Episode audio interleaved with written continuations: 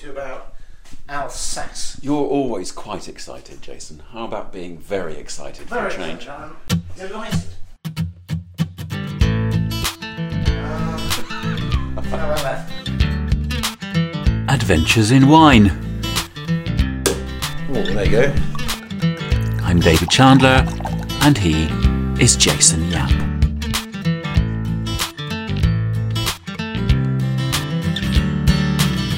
You know, I always thought Alsace was a bit of a kind of toy town region. Well, it is marvellously anachronistic, It's kind of pretty, isn't it? And Yeah, very, very well kept somehow. Which belies its bloody and violent history. Oh, really? As, Okay. As a key uh, strategic zone between the Vosges Mountains and the Rhine River. One great thing about Alsace, both in terms of wine and food, and it's very, very rich in both, is that it takes a lot of the best bits from German culture and French. So if you had a Venn diagram of France and Germany, you could think of Alsace as the intersection. That's um, quite a good way of putting it. Okay, all right. And all the wine that you got laid out here for us today is in these sloping shouldered bottles. Flutes, very traditional. It's an ancient and traditional vine area. The villages are marvellously unspoiled, so they've got these lovely stone half timbered villages and mm. patchworks of vineyards. Mm. There's many different winemakers. There's over 4,000 grape growers in Alsace, about 25% of whom bottle their own wines, mm. and then the whole game is dominated by some really big negociants and cave cooperative. Right. Um, but we're looking at a family's wines, one of the Grand Maison, if you like. And these are from Léon Beyer, which is a very old family estate, founded in 1580. And it's based just southwest of Colmar in the village of Eguisheim, which is a really beautiful medieval village with the streets laid out in concentric circles. It's one of the most perfectly preserved. And in Alsace, it's quite interesting. It's one of the few areas in France where you're allowed to bottle wines by grape variety within an appellation. So all of these wines we're going to taste today, with the exception of this first one, which is a sparkling Cremant, are mm. bottled under their grape variety. Now the Cremant, which I'm about to open, um, is a blend of two Alsace grape varieties, Pinot Blanc and Pinot Auxerrois, and it's one of France's eight Cremant, so sparkling wine appellations, where they can produce a bottle fermented. Look at that lovely mousse, Mm, very sorry. very fine bubbles. Very appley. So they make a still wine, then they add yeast and sugar, and they bottle ferment it under a crown cap, and then disgorge it and put the flanged cork on with the grillage, the grill on the top, mm-hmm. after they've induced the fizz. And this is a good one. So It's really lively. lovely appley aromas. Really appley, but then not as fruity as you'd expect actually on the tongue. It's got a nice sharpness to it. Well, it's got a lovely crisp acidity and mm. very fresh fruit. And the house of Léon Beyer, they're known for making wines that are very much towards the dry end of the spectrum for Alsace wine. So this exemplifies that. It's very approachable. Really versatile, lovely spring aperitif. That is that's nice, Jason. Yeah, really bright and really fruit. Um, they're good value. I mean, uh, perhaps underappreciated, but getting an interest now, definitely.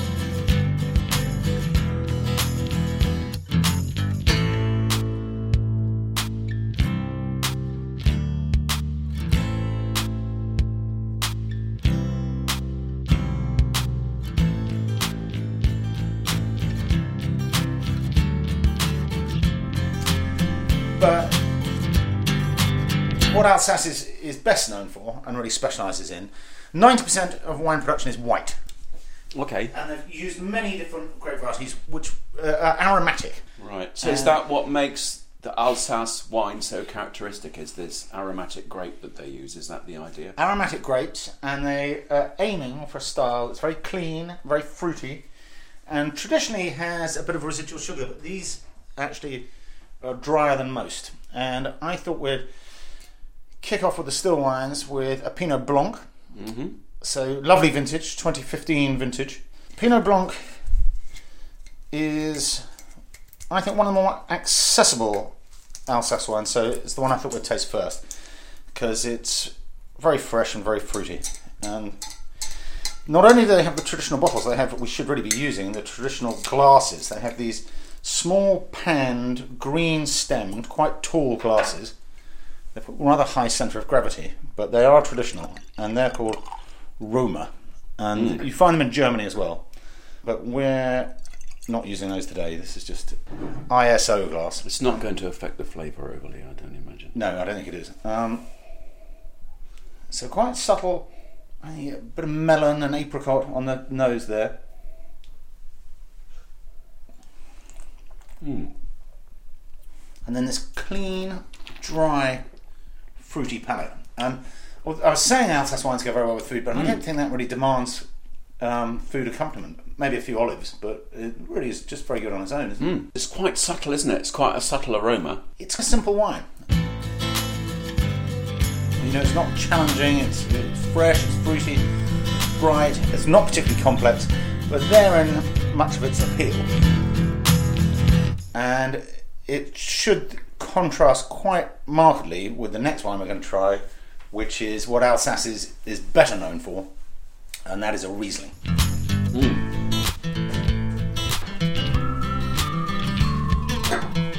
I have mixed feelings about Riesling. Is that because I've been drinking the wrong stuff?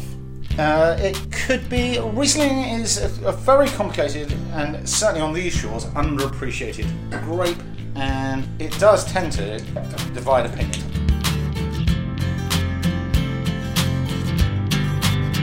But the styles vary enormously from bone dry to really sweet, and um, it can be something that people struggle with. Personally, I love it. The great champion for the grape is Jancis Robinson. It's one of her favourite grapes and she's done a lot to popularise it. But um, in the UK, we do love our Chardonnay and Sauvignon, mm. and tend to overlook Riesling. But this is the 2016 vintage from Leon Beyer. That's a bit more herby. You get, well, I don't know if you do, but I get these quite subtle kerosene aromas. It's almost petrolly.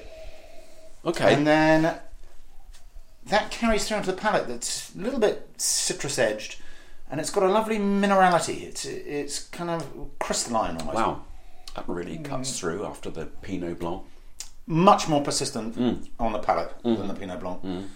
Ergo, better suited to food. It's very rich cuisine. I think there's more Michelin stars in Alsace than, than any other French that re- region. Yeah, yeah. It's, it's a really gastronomic place to go, and and it's very rich culture with things like tartiflette and um, fondues and raclettes, and of course choucroute, big famous Alsace dish with pickled cabbage.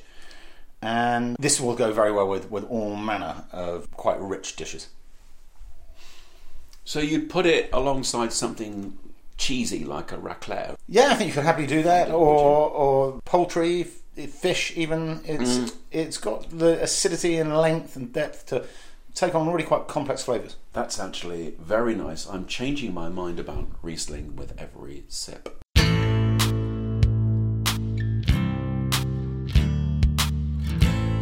Well, and it's opening out in the glass. I mean, we've, we've just uncorked that, but I think um, over the course of a meal, that would re- reveal um, you know, more facets than it than it has done so far. They only have one red grape in Alsace, and this is it, which is uh, Pinot Noir, and I think this is the lovely 2015 vintage. You can't really go wrong in the whole of France with the 2015 vintage. It, it was really um, blessed everywhere in the north and south, east and west. But this is the Beyer's 2015 Pinot Noir. Pinot Noir again in the in the fluted bottle. Looks And- even stranger, doesn't it? A red in that fluted bottle. Yeah, and the colour is quite distinctive. It's almost. See what you think. Uh, you you have a better colour vocabulary than I do, but it is. Um, it's quite a hmm. pale, translucent, Golly, it is, isn't it? garnet colour. It's got a heavier aroma than you'd imagine because you can see right through that, And it's that got this colour in the slight, glass, can't you? you know, small red fruit, sort of summer berry notes, and then very supple tannin, and you could drink that very happily, lightly chilled. It's it's hmm. almost like a deep rosé. Hmm. Mm. So supple, subtle, mm-hmm. slightly peppery. Mm-hmm.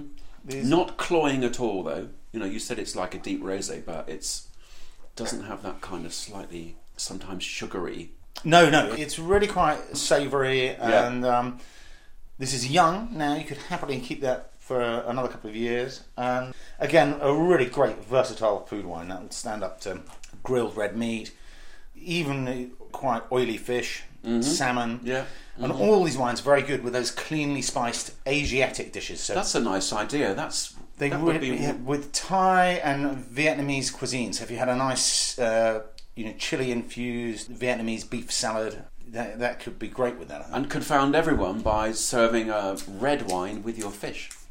Well, that's a controversial thing. I, I can can cope with it, but uh, many people can't. Um, you can you can upset people by doing that. But um, Couldn't you do that? A lightly curried fish with this wine? Would that be a Yeah, you can. Uh, no, I don't have any problem as long as they're not heavily tannic. Any kind of red that you could serve lightly chilled. Mm-hmm. And again, I'd avoid sort of creamy sauces, which they do Yeah. go in for in Alsace. But uh, certainly anything that's got a bit of spicy kick to it, I think, can stand up to those um, deeper rosés and lighter reds. I don't have any problem with it. yeah. Right, last up is a real treat. Isn't that a sweet little bottle? It's very, very nice. That would fit very neatly in my pocket. Uh, no, it's, it's lovely. So this is a half bottle of what is one of Alsace's great uh, treats, which is a late harvest. So a vendange tardive, Ah, Gewürztraminer. So Gewürztraminer is, many would argue, the key grape of Alsace. It's the, it's the lowest yielding grape. And Gewürz in German means spice. And Traminer is just the generic grape, so it's, it's a spicy grape. This is the 2011 late harvested Gewürztraminer. So it's sweet. It's very sweet. Which is why we elected to take it in half bottles. We've got 240 of these, and that's it. That's the lot. And um, so there's one less. But look, first of all, at the colour of this. Mm-hmm. So that lovely, rich, golden, deep straw colour. And then on the nose, you immediately get that spicy, lychee aroma. It's um, yeah. it's really quite extraordinary. I mean, there's there's no other grape. I mean, in a blind tasting, that would be a bit of a gift because it almost smells like Turkish delight. You get rose water, lychee, Yeah, yeah, yeah, yeah, yeah. spice, and then on the palate, incredible length, luscious, rich, taffeta textured, and great length. And these they're very versatile. So traditionally, they're quite often served as a sort of pre-prandial bombe bouche, a little to pick me up. Okay. Again, another controversial thing. They do go very well with foie gras. All right. Say no more. Yeah. blue cheese. So a salty blue cheese. Yeah. Blue cheese Okay. and uh, late harvested Gewürztraminer. Absolutely wonderful. That's a marriage made in heaven. And then, of course, fruit based dessert. So Mm-hmm. a tart tatin or a strudel uh, go really well with a late harvested um, Gewürztraminer like this. But I just drink it on its own. End of a dinner party instead of dessert. I'd join you. I'd join you in a non-dessert dessert. That's a plan. Cheers.